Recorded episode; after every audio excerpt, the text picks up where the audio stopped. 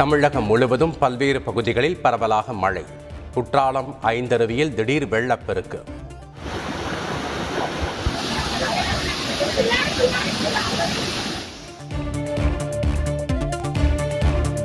சென்னையின் பல்வேறு பகுதிகளில் பரவலாக மழை. சாலைகளில் சில இடங்களில் மழைநீர் தேங்கியதால் வாகன ஓட்டிகள் அவதி. சென்னையில் முதல்வர் ஸ்டாலினை சந்தித்தார் குடியரசுத் தலைவர் தேர்தல் வேட்பாளர் யஷ்வந்த் சின்ஹா.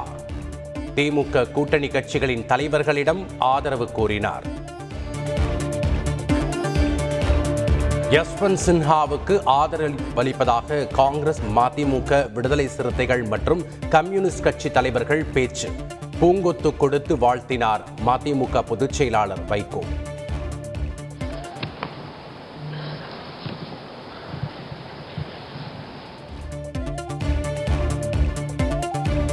பாஜகவை எதிர்கொள்ள யஷ்வந்த் சின்ஹா குடியரசுத் தலைவராக வேண்டும்.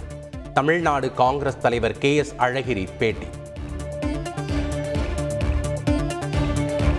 கூட்டாட்சி தத்துவத்தை பாஜக அரசு சிதைத்து வருவதாகவும் அதற்கு மகாராஷ்டிரா சிறந்த உதாரணம் எனவும் யஷ்வந்த் சின்ஹா குற்றச்சாட்டு. சமீப காலமாக மக்களால் தேர்ந்தெடுக்கப்பட்ட அரசுகளுக்கு எதிராக ஆளுநர்கள் செயல்படுவதாகவும் விமர்சனம்.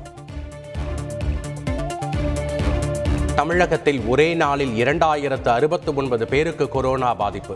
தினசரி நோய் தொற்று மீண்டும் இரண்டாயிரத்தை கடந்ததால் அதிர்ச்சி.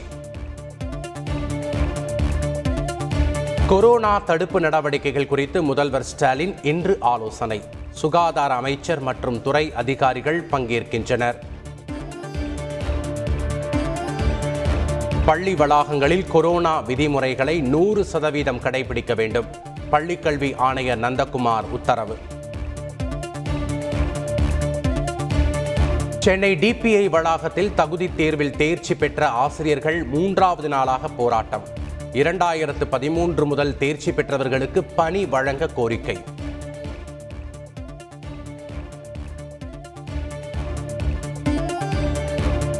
ஆசிரியர் காலி பணியிடங்களில் டெட் தேர்வில் வெற்றி பெற்ற இளைஞர்களை நிரந்தரமாக பணி நியமனம் செய்ய வேண்டும். தமிழக அரசுக்கு பாஜக மாநில தலைவர் அண்ணாமலை வலியுறுத்தல். அதிமுக ஒருங்கிணைப்பாளர் என்ற உணர்வில் நீங்கள் எழுதிய கடிதம் செல்லத்தக்கதல்ல. தலைமை நிலைய செயலாளர் என்ற பெயரில் ஓ. பன்னீர்செல்வத்திற்கு எடப்பாடி பழனிசாமி கடிதம்.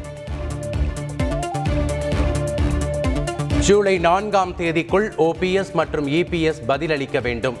அதிமுக பொதுக்குழு கூட்டத்திற்கு தடை விதிக்க கோரிய வழக்கில் சென்னை உரிமையியல் நீதிமன்றம் உத்தரவு. எடப்பாடி பழனிசாமியை முதல்வர் ஆக்கியது பாஜக அரசுதான். தமிழக சட்டமன்ற பாஜக தலைவர் நைனா நாகேந்திரன் பேச்சு. வருகிற பதினெட்டாம் தேதி நாடாளுமன்றம் கூடுகிறது. மழைக்கால கூட்டத்தொடர் துவங்குவதாக அறிவிப்பு. மகாராஷ்டிராவின் புதிய முதல்வராக பதவியேற்றார் சிவசேனா அதிருப்தி தலைவர் ஏக்நாத் ஷிண்டே. மகாராஷ்டிர ராஜ்யாचा मुख्यमंत्री म्हणून துணை முதல்வராக பதவியேற்றார் பாஜகவை சேர்ந்த தேவேந்திர ஃபட்னாவிஸ்.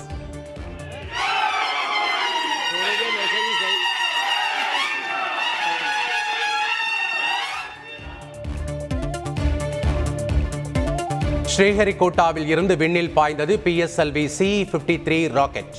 மூன்று செயற்கைக்கோள்களை சுமந்தபடி பறந்தது. வெற்றிகரமாக விண்ணில் நிலை நிறுத்தம்.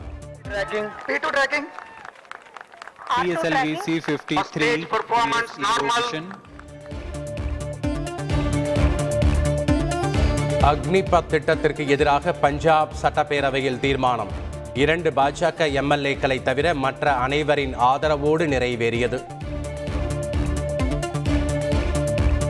கேரள மாநிலம் திருவனந்தபுரத்தில் மார்க்சிஸ்ட் தலைமை அலுவலகத்தில் பெட்ரோல் குண்டு வீச்சு. இருசக்கர வாகனத்தில் வந்த இருவர் பெட்ரோல் குண்டை வீசிச் சென்றதால் அதிர்ச்சி.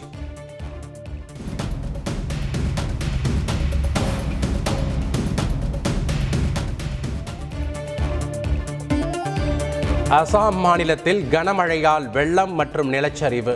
முப்பது லட்சம் பேர் வீடுகளை இழந்து தவிப்பு. பலி எண்ணிக்கை நூற்று அறுபதை எட்டியது. மகாராஷ்டிரா மாநிலம் மும்பையில் வெளுத்து வாங்கிய மழை, சாலைகள் சுரங்க பாதைகளில் நீர் தேங்கியதால் மக்கள் அவதி.